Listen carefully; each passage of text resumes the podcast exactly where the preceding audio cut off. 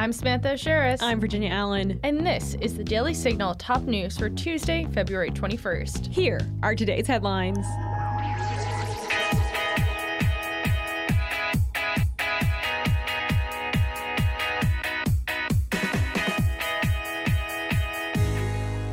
Russian President Vladimir Putin said today that the country is suspending its participation in the Strategic Offensive Arms Treaty with the U.S.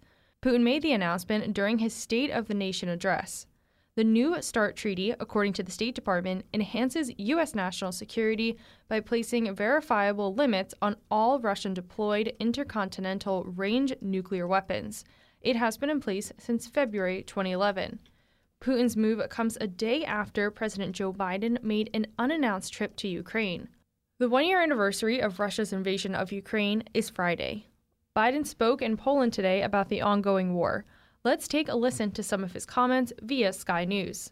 One year into this war, Putin no longer doubts the strength of our coalition, but he still doubts our conviction. He doubts our staying power he doubts our continued support for Ukraine. He doubts whether NATO can remain unified. But there should be no doubt. Our support for Ukraine will not waver. NATO will not be divided, and we will not tire.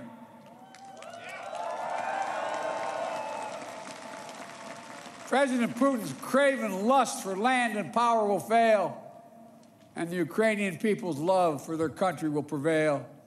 Democracies of the world will stand guard over freedom today, tomorrow, and forever. Republican Representative Michael McCaul, chairman of the House Foreign Affairs Committee, led a congressional delegation to Kiev today to see what's happening firsthand. Fox News first reported. Republican Reps Darrell Issa of California, Keith Self of Texas, Max Miller of Ohio, and Jake Ellzey of Texas joined McCaul. The Supreme Court heard oral arguments today for a case related to big tech accountability. The case is called Gonzalez versus Google and deals with Section 230 of the Communications Decency Act of 1996.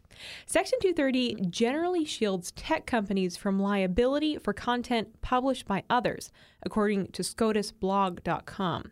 A California family sued Google and YouTube over the death of their 23 year old daughter during an ISIS terrorist attack in Paris.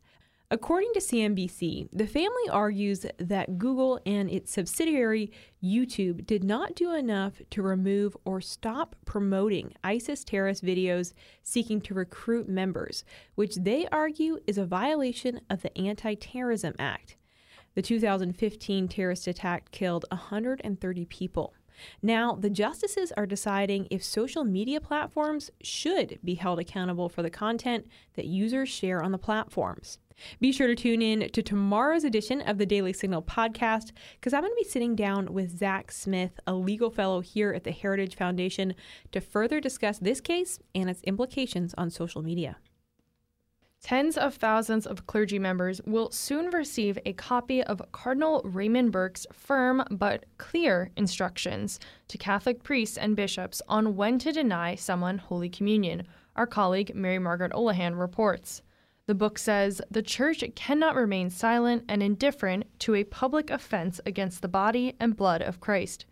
Catholic Action for Faith and Family, a group devoted to defending the principles of the Catholic faith, published Burke's instructions in book form in Deny Holy Communion.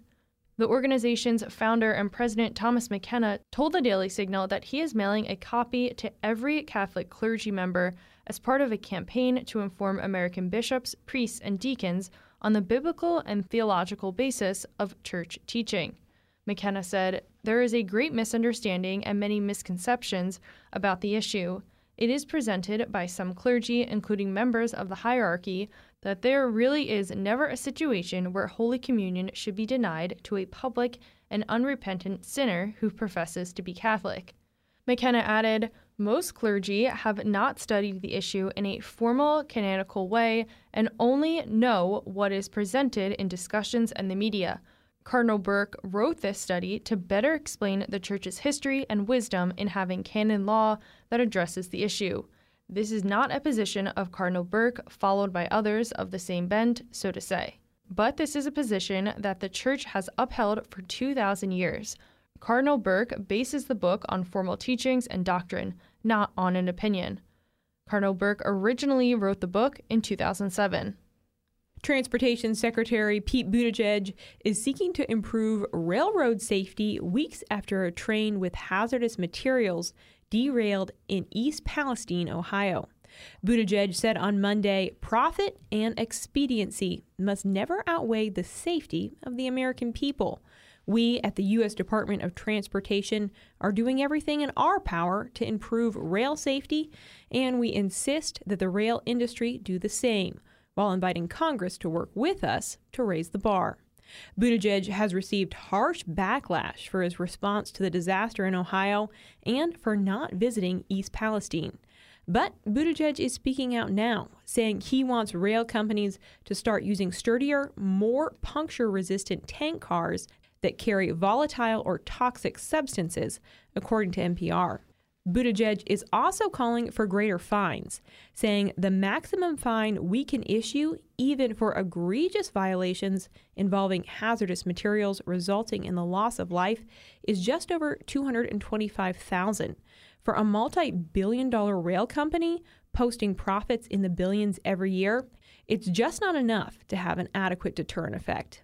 Diana Furchtgott Roth is the director of the Center for Energy, Climate, and Environment here at the Heritage Foundation, and she told us that the U.S. Department of Transportation should wait for the results of the National Transportation Safety Board investigation before deciding whether to impose new safety rules.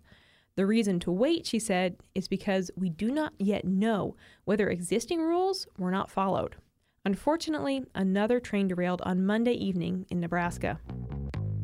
And that'll do it for today's episode. Thank you for listening to the Daily Signal's top news. If you haven't had a chance, be sure to check out our morning show right here in this podcast feed, where we interview lawmakers, experts, and leading conservative voices. Join us tomorrow morning for the interview edition. I'm going to be sitting down with Heritage Foundation legal fellow Zach Smith to discuss two very important cases before the Supreme Court that we mentioned earlier in the show that have to do with a, a rule called Section 230 that's going to affect social media platforms potentially in a major way. Also, make sure you subscribe to the Daily Signal wherever you get your podcasts and help us reach even more listeners by leaving a five star review and rating. We read and appreciate all of your feedback. Thanks again for joining us today. We hope that you have a wonderful rest of your evening, and we'll see you right back here tomorrow morning. The Daily Signal podcast is brought to you by more than half a million members of the Heritage Foundation. Executive producers are Rob Bluey and Kate Trinko. Producers are Virginia Allen and Samantha Aschieris. Sound design by Lauren Evans, Mark Guiney, and John Popp. To learn more, please visit dailysignal.com.